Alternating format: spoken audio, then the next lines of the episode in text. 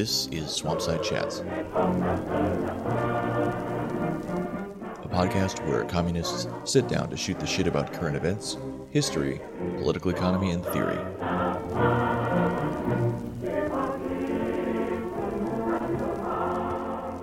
This episode, we continue our close reading series of Critique of the Gotha program with special guest Constance.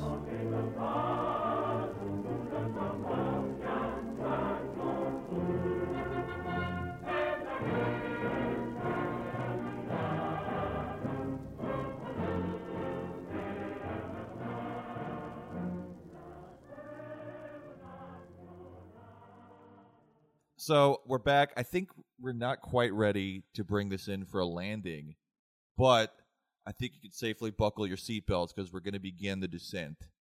Yeah, Uh, in and we of the we might of have piece. I we might have to land the plane in Baltimore and refuel. Um, yeah, I I am so sorry. I have to. Are you? I, I Why? sli- uh, sli- slightly. I had the time to you know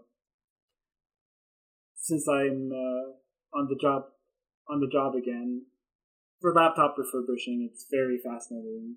I could uh, listen to the episodes, and I I definitely noticed like, oh god, yeah. There's a reason this went on for so long. I don't think an apology is in order. I We, mean, Oh, no. you know, This would have gone on a long way either either way. Like maybe not there's as some long, tangents, but like but there, there's some quality tangents. It's not like it's never related. It's like many times deeply related.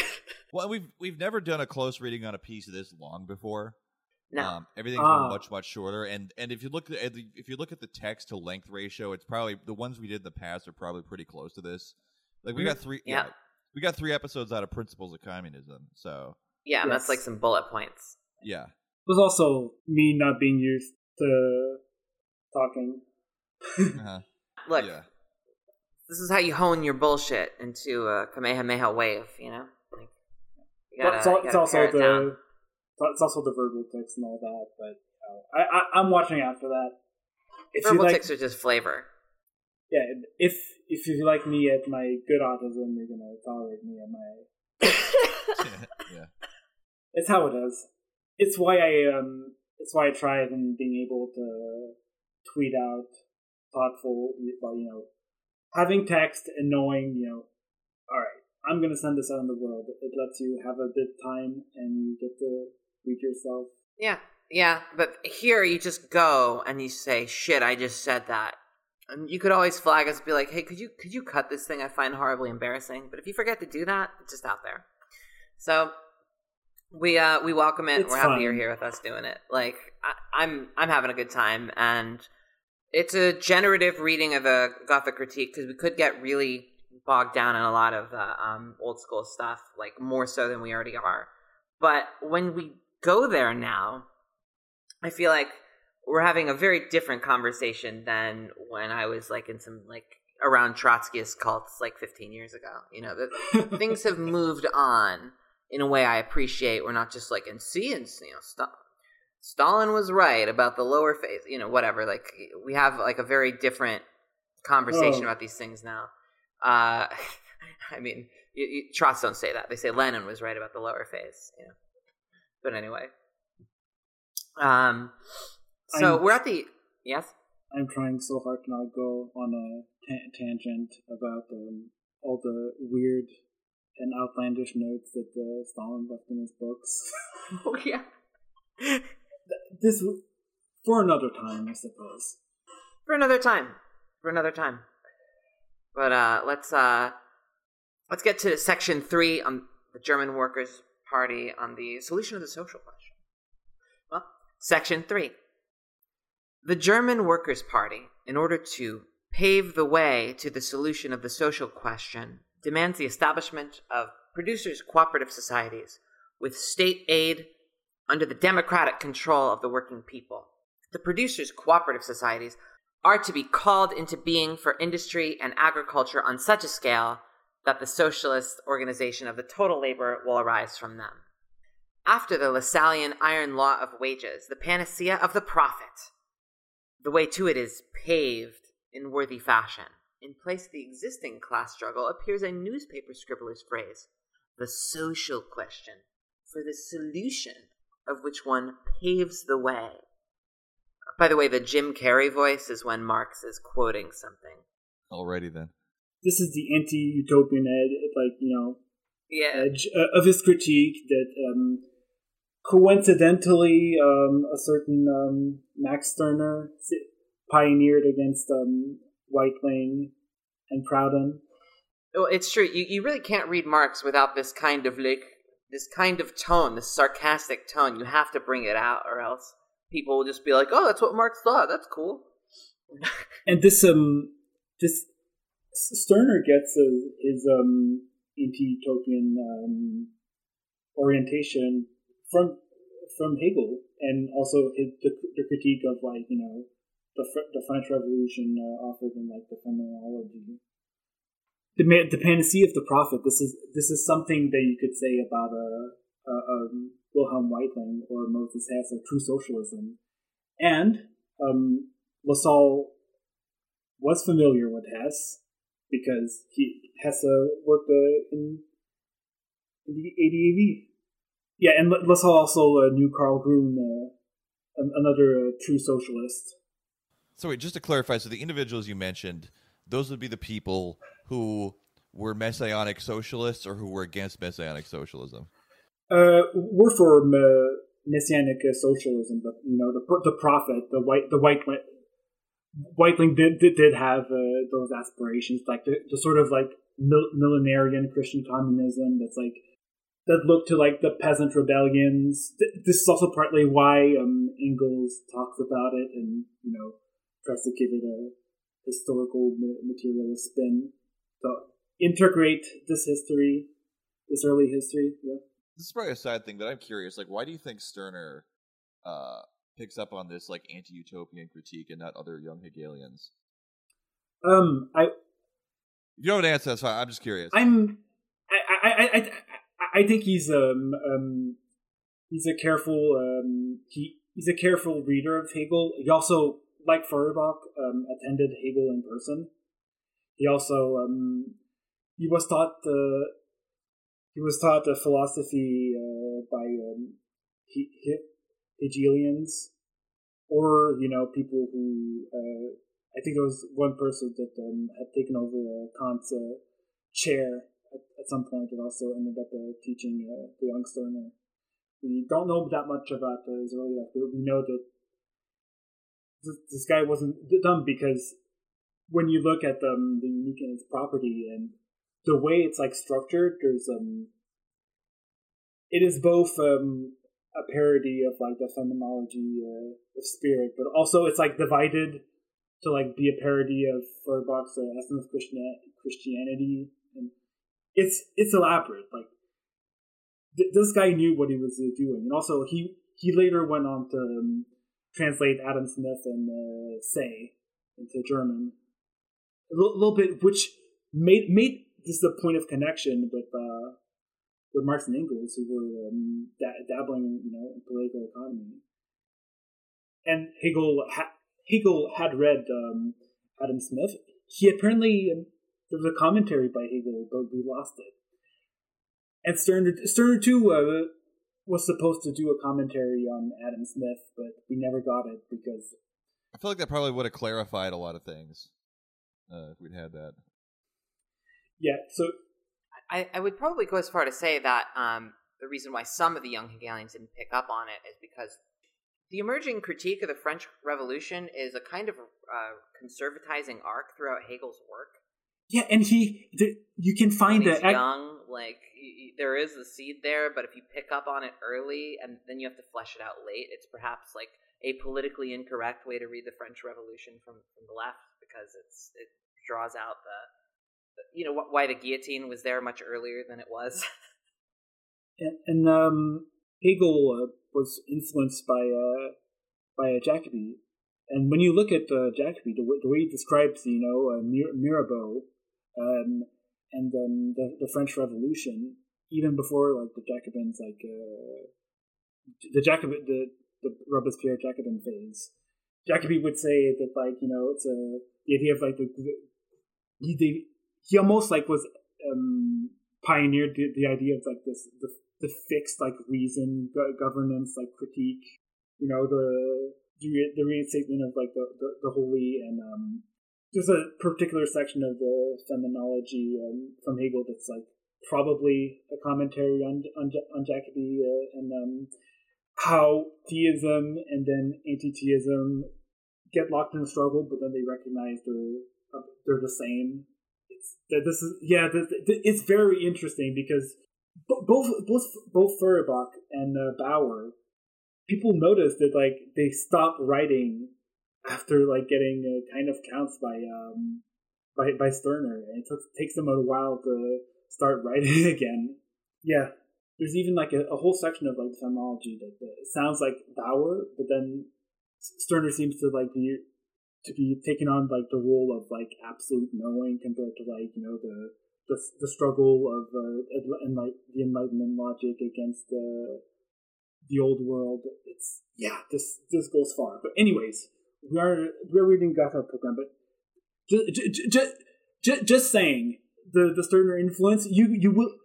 No, it's, find, it's huge. I, I, look, I asked. It's my fault. I yeah. asked. no, no, no. The, the, the Stirner influence, you will find it uh, in this text. You will find it in the conspectus uh, on. Uh, yeah, because in that in that text, uh, Marx um, basically defines um, what he says to be scientific socialism in almost like Stern, Stirnerian way. Uh, I'll just read it to you. Yeah, so scientific socialism was only used in opposition to utopian socialism, which wants to attach to attach to people to new delusions instead of limiting its science to the knowledge of the social movement made by the people itself. See my text against Proudhon. Marx's text against Proudhon. Uh, there's definitely the Stirner influence right there. If if you look at the criticism of um, of Stirner against Proudhon, where he says like that he just ends up with like pure morality, this is something that you also find in uh, in Marx. Yeah, I could go on my own analytical Marxist tangent about this. So yeah, John El- read Jon Elster. so this is this is this is why it's interesting, you know, the how Mark, Marx talks about, you know, the newspaper scribbler's phrase, you know, the paving the way to social question and like the invocation of this, you know, the, the panacea, the pro, the prophets of uh, socialism who dress up uh, as scientists. So yeah, this is all tied, tied together. This is like the the line, because Marx himself says that like the text against Proudhon is, like the germ of the utilitarian capital. So by that, this is self-admitted by by Marx. So if you grant that the, the influence of Stirner was like key to like things that you see in the thesis on and German ideology manifesto and the poverty of philosophy, it's also in the capital. Yeah. So pivoting back to Jim Carrey's read of uh, Critique of the Gotha program.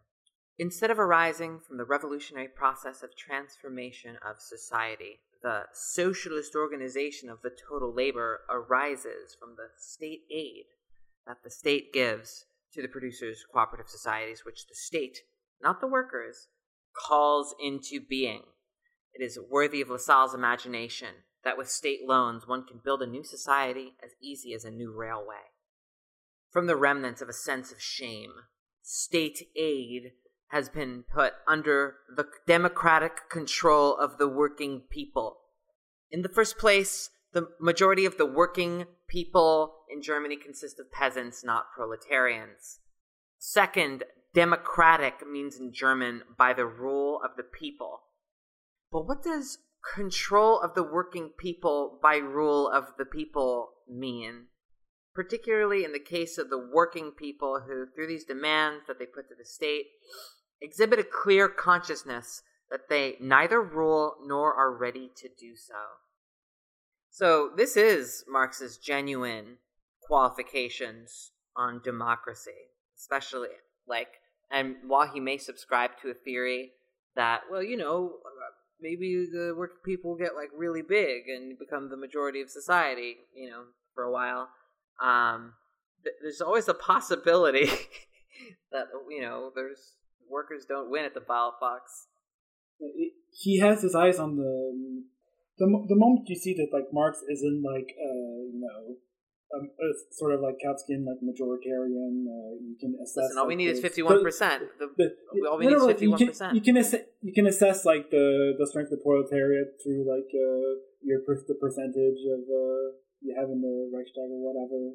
Um, for Marx, what what he cares about is having a, a contingent of like workers in the cities at like choke points of production to be like you need that, and for him, if you have that, and then you uh, are able to draw in like um, the the peasantry, be- because what he's talking about here, this ties into the um, the observation that for Marx, like he he is negative about the French peasantry, but he's also very interested in like peasantries in other uh, in other areas and how to like hi, quote unquote hijack or just you know either neutralize them or ally with them.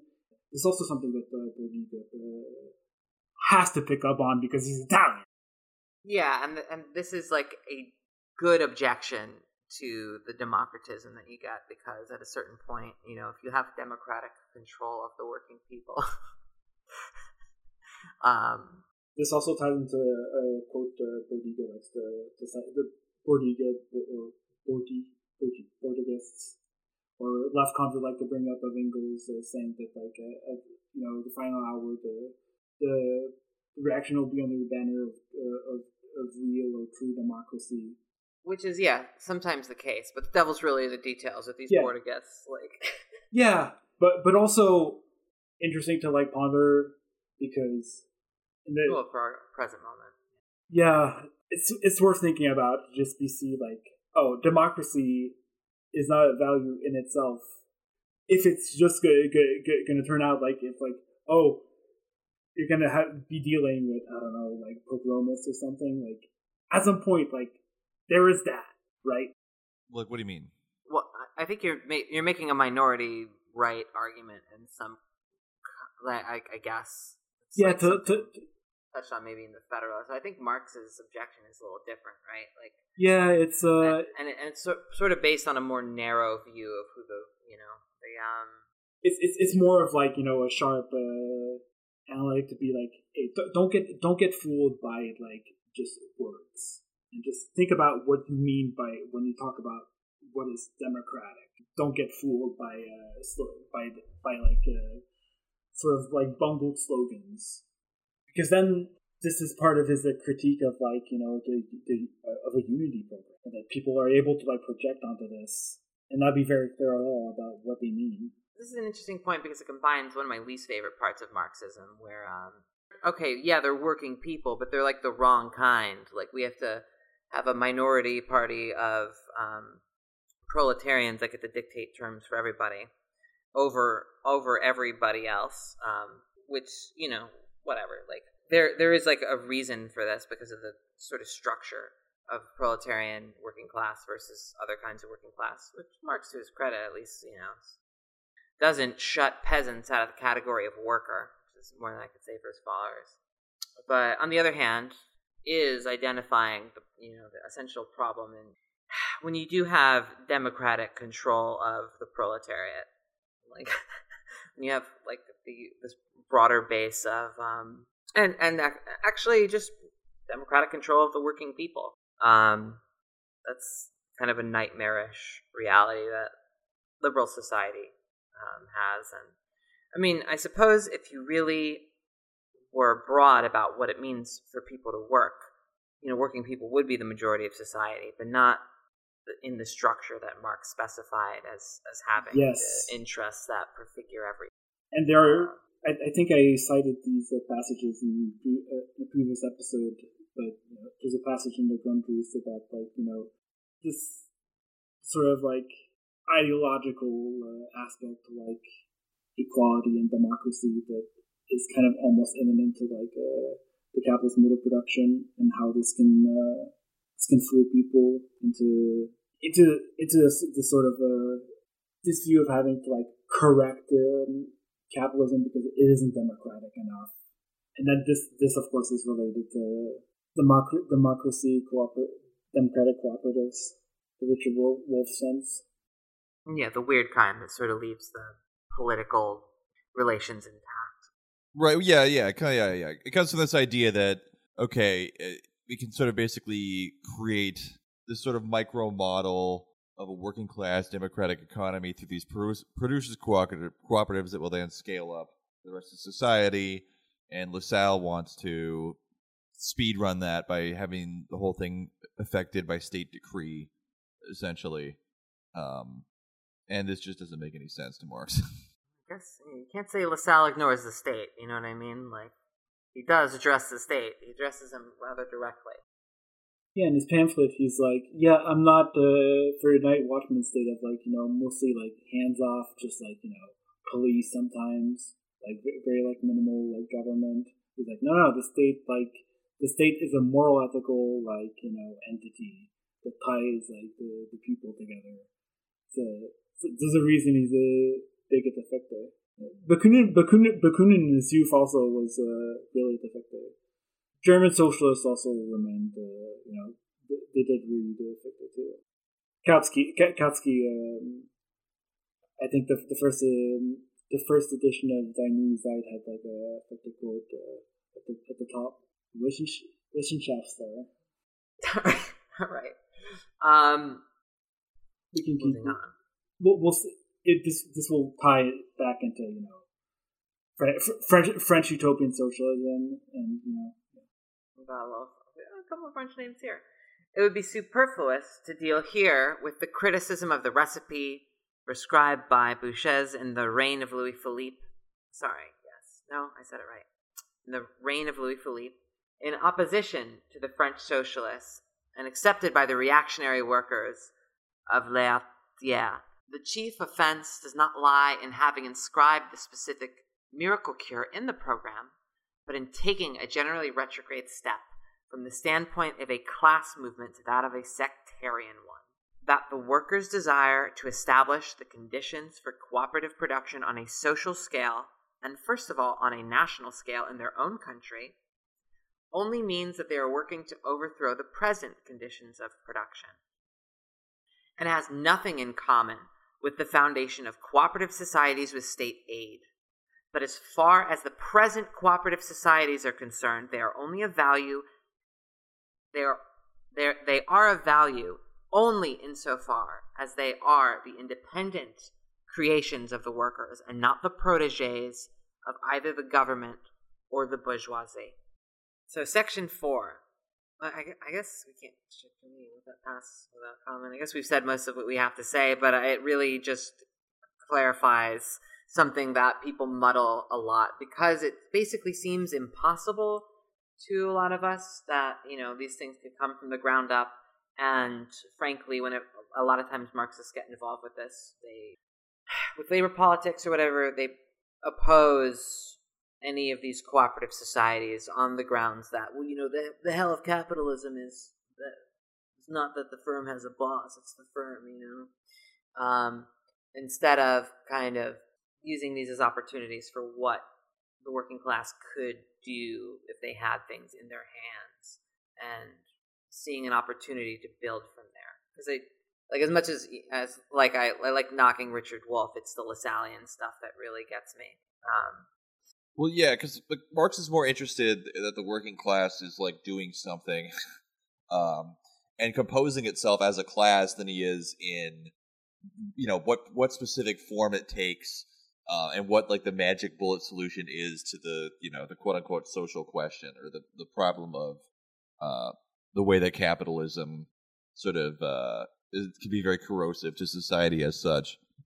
This is um this is- this this is what Marx means, you know, by um by the real movement.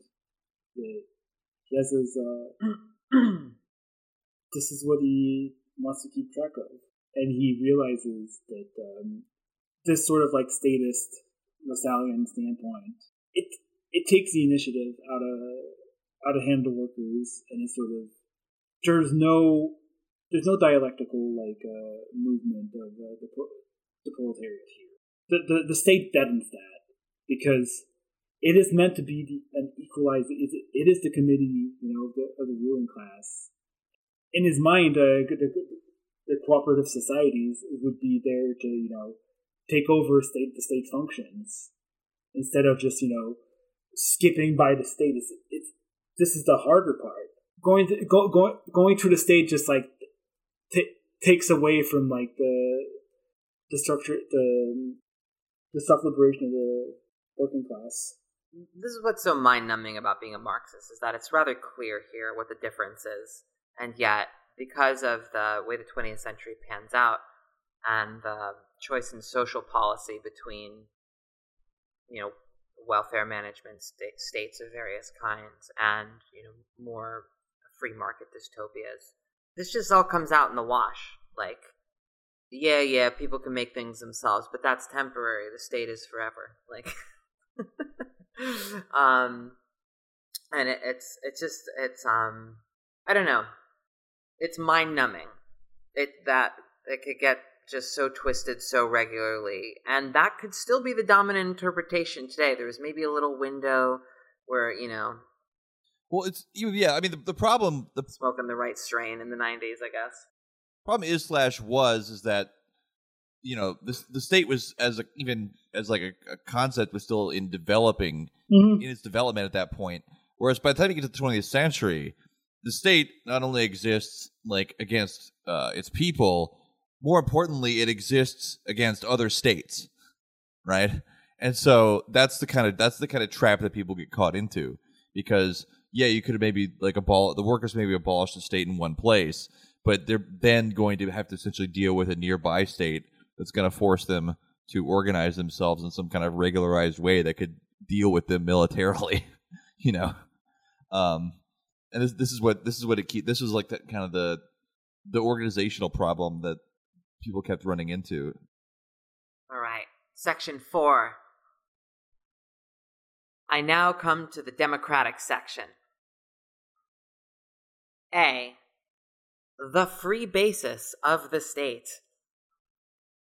First of all, according to Section 2, the German Workers' Party strives for the free state. Free state. What is this? It is by no means that the aim of the workers, who have got rid of the narrow mentality of humble subjects, to set the state free.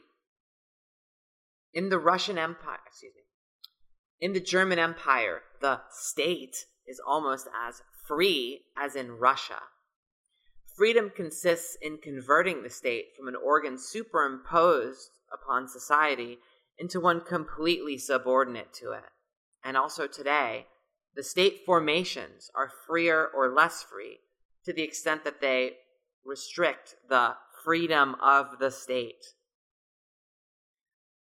The German Workers' Party, at least if it adopts the program, shows that its socialist ideas are not even skin deep, and that instead of treating existing society, and this holds true for any future one, as the basis of the existing state or a, or of the future state in the case of a future society, it treats the state rather as an independent entity that possesses its own intellectual, ethical, and libertarian bases. And what wild abuse the program makes of the word present day state, present day society, and of the even wilder misconception that it creates in regards to the state, to which addresses its demands. This, this, no, no, this is exactly what I what, what I was saying about the conspectus on uh, Bakunin. Yeah. Th- this is what Marx means by uh, scientific socialism, like cutting it, cutting through this um this sort of sectarian and um th- this way of like it, it it's people will refuse to like see current society for, for for what it is, and instead are caught up in these these strange like word games or just you know fantastic um, ideas about what the future will be without taking the present as like where where you have to start off to like go somewhere. Yeah, it's a basic Nietzschean point is that unless you're like a, a nihilist and you're abandoning the world, you have to start from what's already here. Um, and Either you're going big theory or you're going like big program. And a lot of the critique of pro you know programmatism and communization is essentially this like obsession with um, deriving the scientific program regardless of how hopeless it is to implement. But, and also, Like, no, where- and also the, the the program is to it it is more um a, a, a way to orient oneself to cut through the, the cut through the fog, but then people just end up worshiping the program and not using it to to, to be to, to have like some sort of like common sample because like a program is meant to just be all right we can kind of agree on you know we can agree on this and then we can go from there I think I think people also see it as a way out of tailism, right? Because part part of the part of the danger of simply like reading into the present movement or the present society as it exists, what latent potentialities are there for the for there are there for this to evolve into communism or whatever. Um, part of the problem with that is you can very much end up cha- like basically chasing whatever the thing that they're doing now and being like this is the way out, as opposed to maybe having like a more consistent uh, consistent vision of like what this what some steps forward might be based on maybe a more aggregate analysis of of like the the general trajectory across decades of the working class. this is something very interesting though the, the way that like this can uh, this can get this gets uh, cynically used by like reformists to be to just instead of well well for them they they, they, present it as um a, you know wanting to reconcile with the with reality which is Well, that was the uh, Bernstein thing. The movement is everything. uh-huh right. The end goal is nothing. Never, never forget that last part. I love that part. and and, and I, it's an understandable impulse because yeah, you don't want to just again like end up like coming up with you know here's here's my magic bullet solution to all of this, um, but at the same time, you don't just want to be blown any direction that like the workers appear to be moving in, whatever that means at the time, you know. And so how do you? It's it's a very difficult it's a very difficult needle to thread. It actually does tap into what you're saying earlier about you know pogroms or whatever, like like at uh, uh, Thompson's and um, how yeah having an having a, an orientation that isn't just like well I just think whatever the workers think, you know, like yeah, I- I, appreciate that on a basic level. Um, that is like slightly different than the point that Marx is making.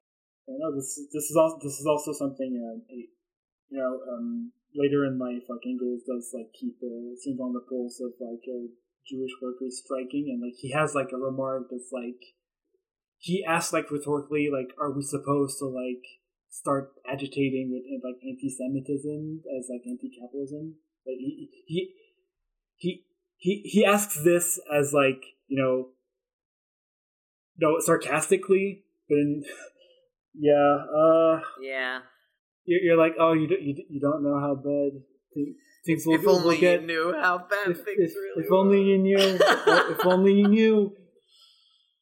Yeah, I mean, look, he he wrote his polemic against uh against Dühring, like he uh No, but a- a- also in, in this is like,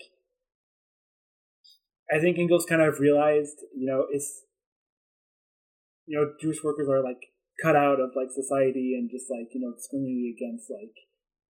They are the, they are part of like you know the the, the honest uh, lumpen proletariat that like Marx talks about. You know, they, they, they there is that aspect to it. If if if you if you read the the, the way they talk uh, about these things, it is not that tough to see uh, that they add like qualifications to their whole analysis. That they they, they have a price sentiment that uh, they can't just mu- much like uh, the the French peasantry, like lumpen proletariat, like is is a constant like um subject uh, of interest for them. you know, what I thought you were going to say about all this is that this is maybe not a, like so, a bunch of the moves he makes here are more or less note for note something Stirner says about the same slogan of the Free State. Uh, yeah, because um, this is this is part of um, the Bauer brothers. They talk about this, and also the young Hegelians, especially Edgar uh, Bauer. I think has a text. Uh, this this is why uh, talks about the free, the slogan, the Free State. This is also something that like um, Engels uh, brings up. you can also find it uh, in the, the conspectus. Yeah, once you've read the Stirner and you keep track of like the footnotes and you know who Bauer, Edgar, Weitling, Hess are, it clicks together that uh, Marx Marx sides uh, with Stirner on a lot of this. He takes it takes it over. Yeah, so this would just be common knowledge if you have a working, you know, basis in the young Hegelians, which uh, you know, I I definitely skipped uh, that part. Marx talks about the so Marx was already talking about talking about like the free state and like on the Jewish question, and Stirner does bring up. Uh, actually, I'm not sure if Stirner. Yeah, which one of those is first? Now, now that we're getting into this, because just because it's no, so St- Stirner uh, was joining in on a conversation that was already happening with the Bauer brothers and Marx and like a polemic. So he probably did read. He, he definitely did read the on the Jewish question by Marx. Probably, I think he references it, and he was um Bruno Bauer was like one of the only people that like showed up at Stirner's funeral, which is kind of wild to think, uh, considering how hard uh, kind of uh, got his ass on like, but both in his uh, terrorism of like pure theory that he was doing, and and also and also his take on Jews, where Stirner's uh, is probably, if I remember correctly, is like not like any anti-Semitism that you can find. So he, this is something he, I think he shares uh, with um with Nietzsche that he has um well his attitude toward Judaism and Christianity is uh, a lot less pathological about yeah. Ju- about Jews, where he's like. I think it's fair to say about Nietzsche. Nietzsche has, you know, his hot takes on Jews here and there, but you know, is overall defensive. Indeed, it does. It, it does make it totally makes sense that uh, even from like a functionalist like point of view, like racism is just you know th- these kind of like pathological like uh, fixed ideas. It's just it, it's just not good for like for, for you know class consciousness just is not. There's a there's a re- there's a very simple reason why uh, this is just corrosive and it's just reactionary all the way through. And there's a further scientific point um, that overlaps with egoism and anti-Semitism. Is um, oh the whole e- ego- egoism, like, well, yeah. There's a number of things that could be said about you know shaking your fist at those damn egoists, those I people mean, that worship money. But w- what I was getting at is more methodological in the sense that instead of thinking of like conspiracy theories of history, um, breaking society down in, into individual human beings and their decisions kind of takes away some of the ghostly functional quality of some of the uh, Jewish conspiracy theories. That you know, Miley Cyrus does this to get your daughter to do that because the Jews want to do this. You know, kind of.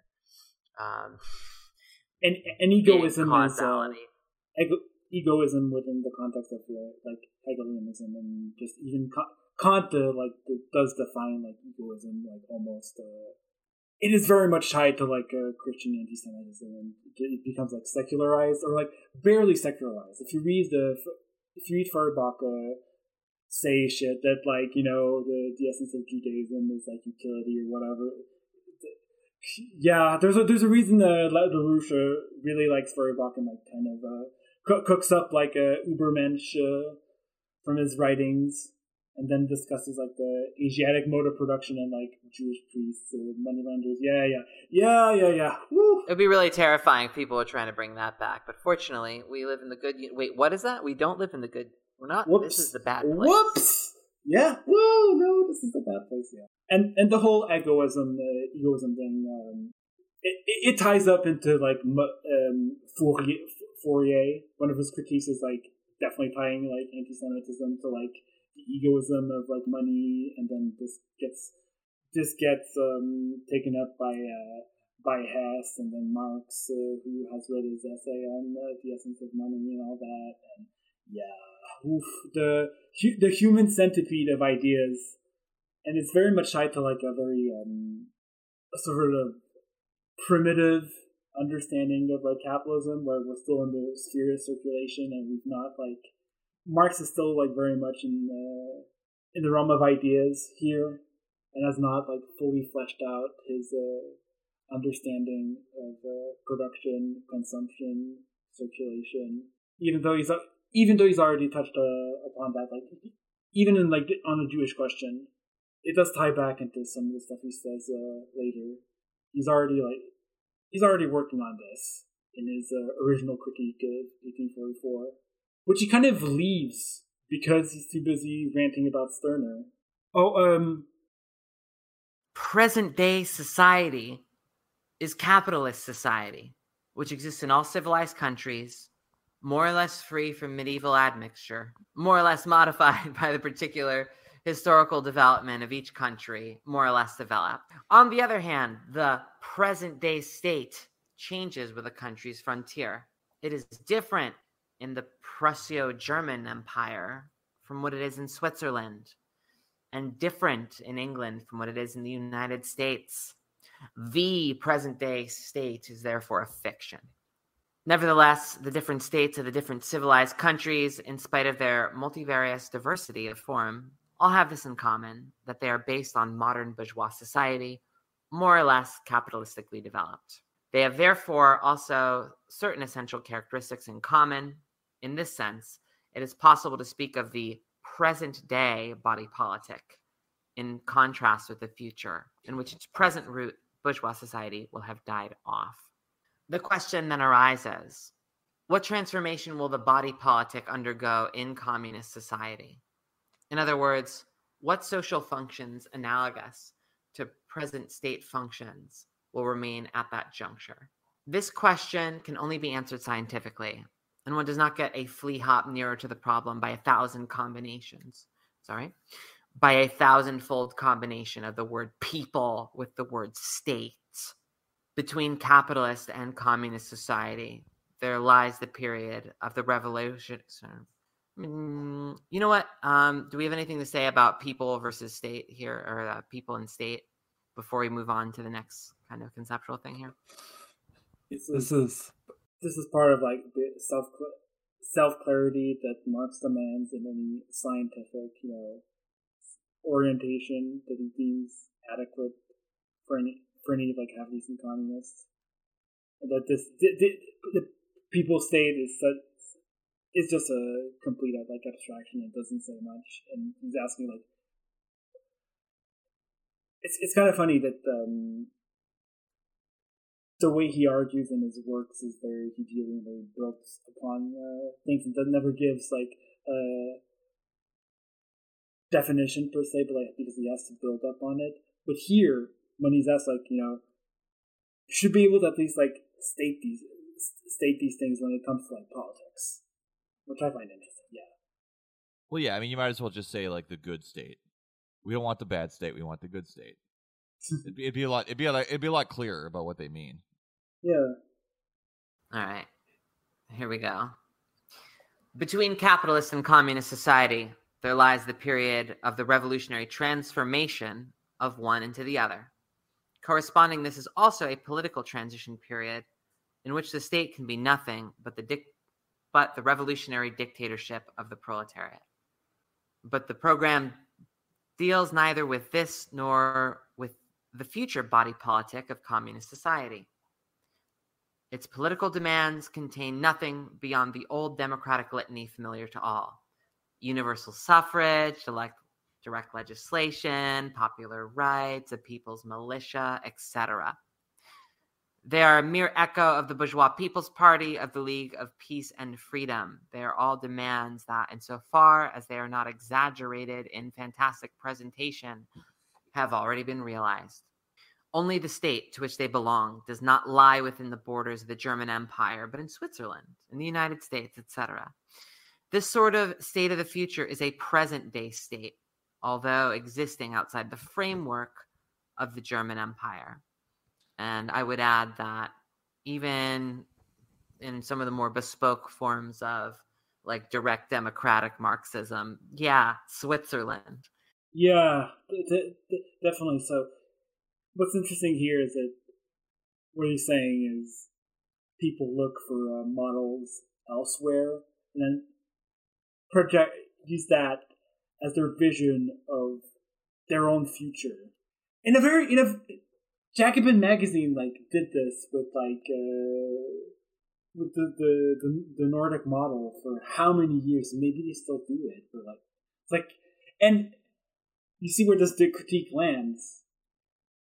The the reason they can do that is because they then look at the circle development of like what this so-called like future like state of future is. And and so they want to they want to transplant something that exists somewhere else and then like not seeing how they got there. So and even then you don't want to do that because nordic, nordic model like it's kind of a dead end like it, so even then like you're, you're just this is this this is part of like the reformist uh, trap. Right. But there's a reason people do that. Yeah because that's uh, a lot easier to do. Yeah, because you you have you have something you can point to and be like, okay, well, you know, they were basically able to produce, you know, a slightly more agreeable version of the society we live in, and it's a real thing, and it's not something that you can just say we're just making shit up. Um, so, I mean, I think he's kind of tagging them essentially for for it not being a communist program. Like the goal is not explicitly we're trying to get to a communist society. We're not going to say exactly what that means. I do think it's a little weird that he's like that he's dinging them on their demands because like the manifesto has some pretty like bourgeois demands within it itself. Um, so that right. he yeah, himself has surpassed. Yeah, and if you think if you think about people today that are drawing on the legacy of Kautskyism, they just see the dictatorship of the proletariat as plugging in this program. It's not really about building this, you know, worker self consciousness or yeah, whatever, so, and so the they're transformation. Not, they're not even at the level of the Communist Manifesto, and they're not even at the level of like post-commune Marx that like right. so yeah, it's it's not so much that he's just dinging them for doing what political science, what we know as political scientists will do. Though will defend like this policy, like uh, you know, this uh Portuguese um you know decriminalization of drug policy has worked out pretty well. Let's try it in the laboratory over here. Oh it works pretty good in barcelona. It works pretty bad in portland. Hmm interesting results. Like mm-hmm. there's a sense in which anyone who's attracted to political science and trying to get around it's about demarcating yourself from like the already existing like people's party or bourgeois people people's party. Because it, it if the People's Party has like a point, a program point that like you agree with, you just you just I don't know, you just like integrate into your own program, but then you just like, yeah, I'll take that, and then I'm gonna raise you, and yeah, uh, because we're actually different because we're communists. But people are too busy like ta- tailing. Uh, they're, they're too busy sticking to what the bourgeois are already proposing. Which, in a way, we could look at maybe uh, the whole debacle with uh, Medicare for all being a great example of like how you can get stuck in something that does, does like it doesn't lead anywhere. Yeah, it's it is unfortunate though, because I mean I do yeah. believe in these progressive policies being implemented and people's lives in the here and now being better. Just doesn't have a necessary connection unless there yeah. is a workers movement pushing for it. Yeah, right. I mean, like if, if Bernie, if Bernie and like the DSA had been like, we are going to communize the healthcare movement now, uh, we are going to eliminate the AD, the uh, American Medical Association. Uh, we are going to distribute uh, everything uh, at the point. We're going to have distribution points for every. Like it wouldn't have, that wouldn't have made this any less stuck. you know what I mean? Mm-hmm. Like would, you know. Well, you know what? It, what it might have done is, is you move the debate along and get the bourgeoisie on the back foot. Like, no, no, no. Maybe we'll just give you health care, man. Like, and and and the, in the moment in the moment the bourgeoisie draw drop this or like when like I don't know Biden like drops like uh, kids in, kids in cages being wrong at the border like oh we're just gonna we're just gonna forget that because you're too like uh you just look at the bourgeois to like know what to do.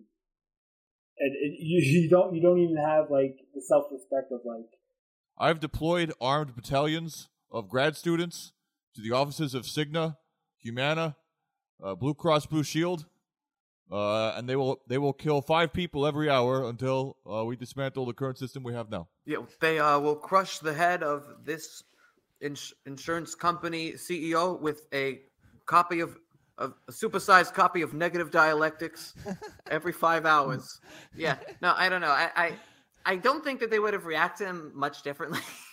Yeah, yeah, that's and true. he, and he more or less might as well have done it, like, um, and would have gotten the same welcome. Yeah, you know, maybe maybe I'm being a little I'm being a little salty because he is folded into the Biden administration. yeah, it's pretty bad. Maybe the thing that like he's not Corbyn. You know, you, you can't say that. Oh That's man, true. you know, he was just too hardcore for them. Um, But also, If they could have done Yeah, the but- fusion, if they could have done the fusion dance, if you could have had Corbins Corbyn's intransigence, and if Corbyn could have had like his ethnicity, Yeah. so he couldn't be accused of being anti-Semitic, I feel like well, I, it, maybe maybe he- he would have actually done something about you know the very real like pocket of an, of anti-Semitism that does form around any anti-imperialist thing. Unfortunately, like Well, I mean, he did he did too little and too much at the same time, you know, because they basically allowed him to chip away. The, the whole accusations basically allowed him to chip away all of his allies until he had no no political backing left, you know. And so it's like, and they tried they tried to run it. They tried to run this pro. They did try to run that playbook against Bernie very briefly, but it was it became very clear that, that was not going to work.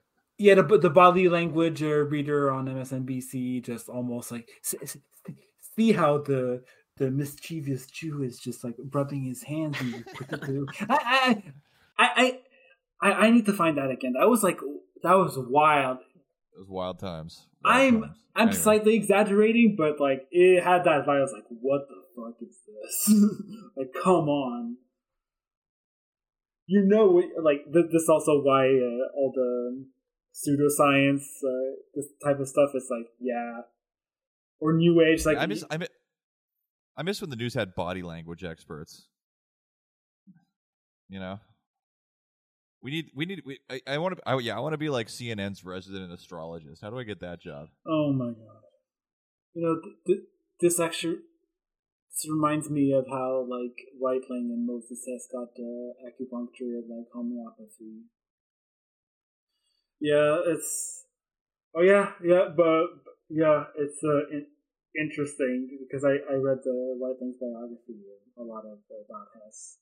Yeah, stumbled to that. Oh, those uh, the two former uh, you know the artisan communists and the philosophical communists. Uh, they had they they they they had the woo woo particles, I guess.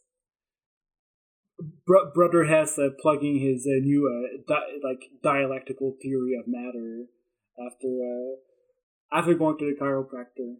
All right. Well, s- speaking of uh, transubstantiation, um, where were we? Yes, but one thing has been forgotten. Since the German Workers' Party expressly declares that it acts within the present day national state, hence within its own state, the Prusso German Empire, its demands would indeed be otherwise largely meaningless, since one only demands what one has not got.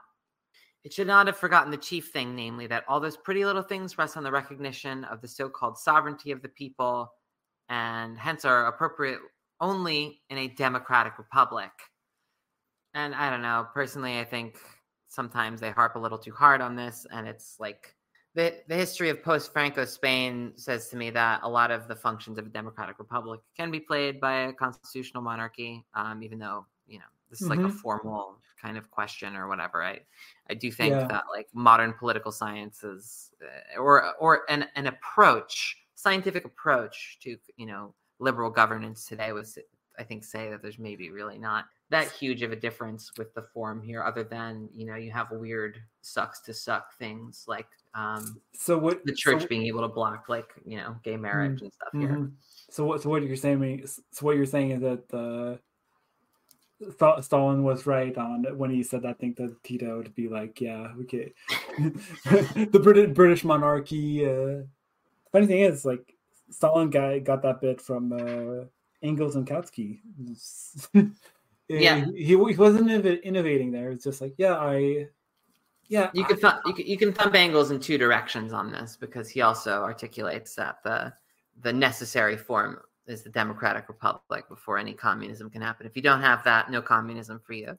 Yeah, I got, I- I got, I got the people's democracy just lying out, lying around here, just gonna d- dust off uh, the old Kautsky, the old Kautsky take on the monarchy. Um, know, my apologies to the uh, struggling for a republic. I support you. Uh, don't let the bastards grind you down. Since one has not the courage, and wisely so, for the circumstances demand caution, to demand a democratic republic, as the French workers' program under Louis Philippe and under Louis Napoleon did, one should not have resorted either to the subterfuge, neither honest nor dishonest. Sorry, either mm. neither honest nor decent, of demanding things that have meaning only in a democratic republic from a state that is nothing but a police guarded military despotism embellished with parliamentary forms, alloyed with a feudal admixture, and at the same time already influenced by the bourgeoisie and structure and bureaucratically structured. And in addition to this, to give assurances to the state that they think it will be possible to force such things upon it by legal means. Even vulgar democracy, which sees the millennium in the democratic republic and has no suspicion that it is precisely in this last form of state in bourgeois society that the class struggle has to be fought out to a conclusion. Even it towers mountains above this kind of democratism, which keeps within the limits of what is permitted by the police and not permitted by logic. It's very uh, self uh, self-explanatory. I feel More self-explanatory. Like, I kind of wish Marx is right about this. Like, Yeah, like, you- I, I, I, I kind of wish democratic republics didn't so resemble constitutional monarchies, like almost one to one.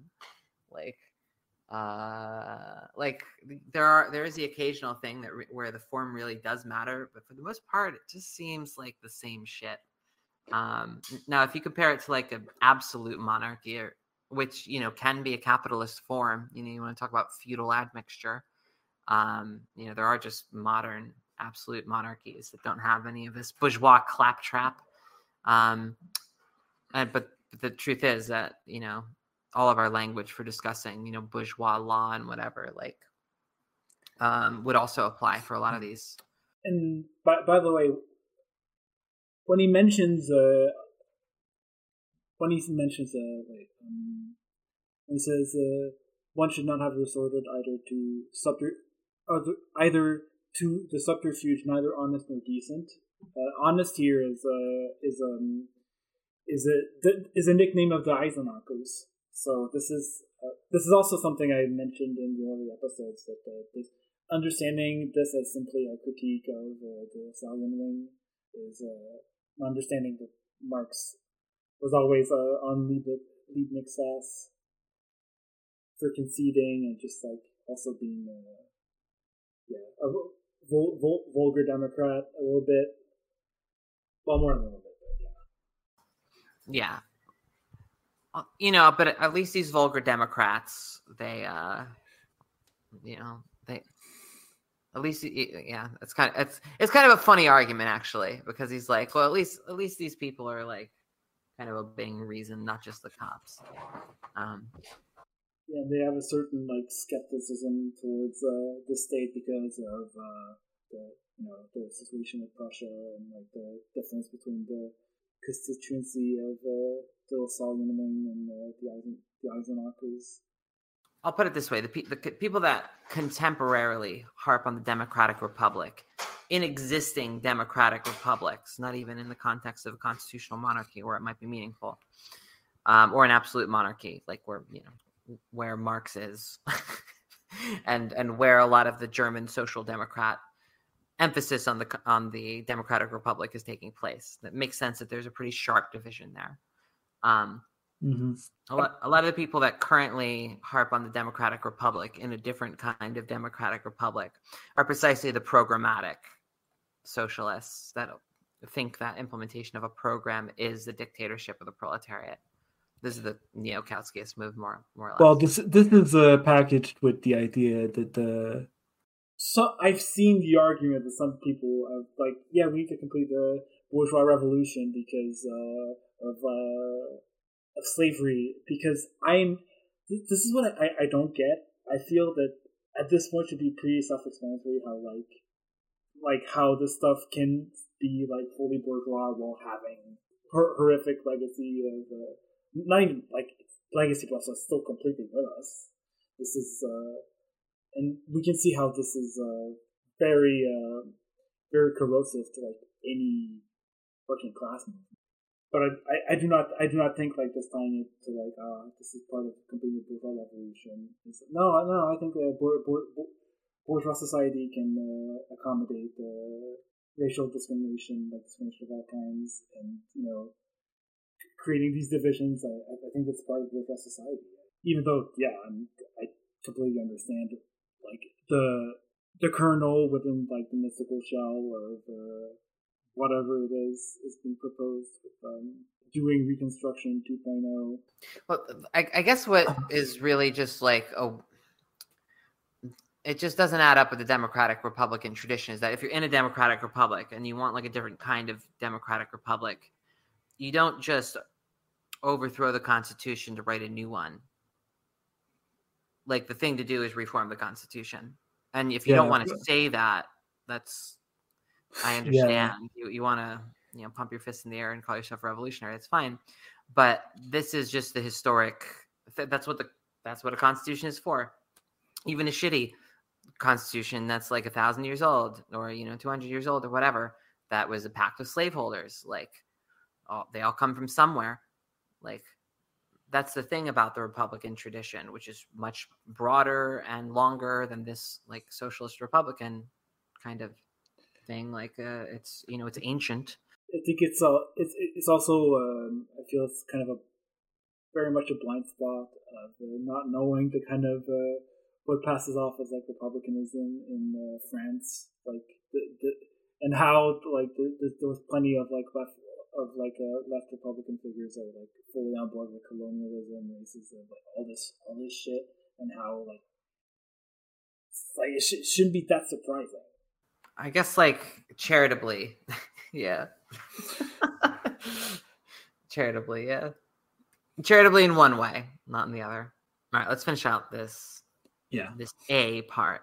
that in fact by the word state is meant by the government machine or the state insofar as it forms a special organism separated from society through division of labor is shown by the words the German Workers' Party demands, as the economic basis of the state, a single progressive income tax, etc. Taxes are nothing but the economic basis of the government machinery and of nothing else. In the state of the future, already existing in Switzerland, this demand has been pretty well fulfilled. An income tax presupposes various sources of income from the various social classes and hence capitalist society. It is therefore nothing remarkable that the Liverpool financial reformers bourgeois headed by Gladstone's brother are putting forward the same demand as the program. And again, I don't, I don't really think the point of this is to besmirch like a progressive income tax. Like, yeah, it's it's not. It's mostly like you're not demarketing demarketing yourself from the bourgeois, like the progressive bourgeois. So you're just going to like you're gonna mold uh, it into them. You have to like demarcate yourself, and then the issue becomes that like oh, the Social Democrats end up end up demarcating themselves part partly through um, anti-socialist laws, but also partly as a sort of uh, sort of a sort of, I don't a, as a sort of like cultural like uh, movement, right? It's the, the, the, this whole um, notion of like Bildung, and um, this is also kind of a little bit why uh, Nietzsche was so popular for, for in the for for socialists, like it's a sort of a almost viewing themselves as like an aristocracy, like like finding the ethos to be like, yeah, we're we're we're making we're bringing forth new values. Oh yeah, oh yeah, it's definitely there. Like uh, the, I mean, this this is um, I think uh, Lunacharsky and Bogdanov uh, got to do all exactly exactly uh, on this notion of Bildung and culture, like uh, Bildung. This section also just has Marx's axe grinding of you took my ideas but you didn't really understand them. Like the the, the economic base of the state doesn't really make any sense. yeah, it's like the, the like that's not like ta- yeah, it's just not a, that's not how that works. You're you're you're, you're demanding that like capitalism uh, go forward. Wow, like yeah, um, we. He, well, I mean, I mean, yeah. Marx wanted capitalism to go. Yeah, forward. so, so what what he's kind of um, annoyed about is not going from there and like using that as to, to like structure like where you're going as a communist and just like stick sticking to the bourgeois and just like not being able to like draw out uh, uh, the implications of like capitalism going forward. What, what, one of the main overarching themes of uh, his critique of like uh, of this is that he's trying to explain to like his buddies what makes um, basically a transitional program. Just be like, all right, we're especially when you're de- you're you're dealing with the fact like Germany is not fully industrialized, and uh, this is what he's been um, trying to deal with uh, all along. Like he, he uses England because on the continent he's dealing with uh, France and Germany, which have more, as he says uh, before, more or less like feudal holdovers and uh, different um, politi- political um, situations and uh, factors. They weren't, very- as, they weren't as de- they weren't as developed. yeah, and the courses of development was uh, different. This is also why, um, even early on, um, he was interested in doing critique of Frederick List and uh, the whole issue of um, what is uh, a good um, how, how what do I call this uh, like the issue of develop, de- developmentalism, which he comes back to when he's studying Russia, but even bef- even before like. Uh, all those Russian studies, he was interested in uh, how industrialization was uh, affecting um, both France and Germany and America. I mean, as an aside, I do know how annoying it is to read someone's shitty program and be like, "Yeah, I came up with that," and you don't understand why I came up with it, and it won't work in the way that you're putting it, and either it's because you're too stupid or it's because you're extremely motivated and don't care. Uh, and extremely motivated and don't care. I think if you, you, you don't want to underestimate people that do this sort of thing. Extremely Mhm. motivated and don't care is is this assumption you should go with because you, it's a thing about a demand. Like you could bring it up in different contexts, and in a you know, I don't know.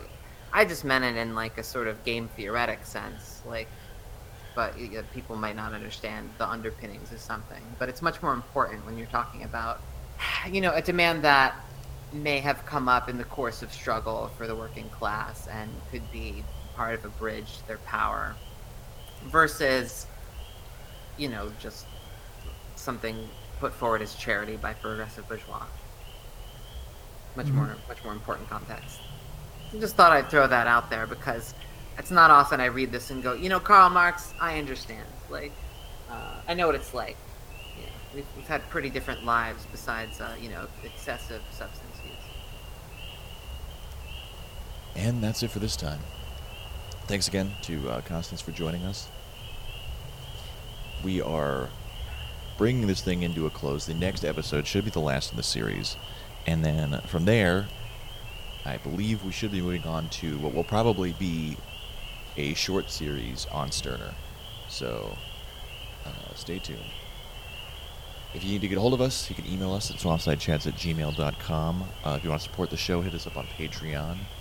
And uh, yeah, so until next time, keep your boots clean, your feet out of the swamp, and your head in the revolutionary clouds of tomorrow.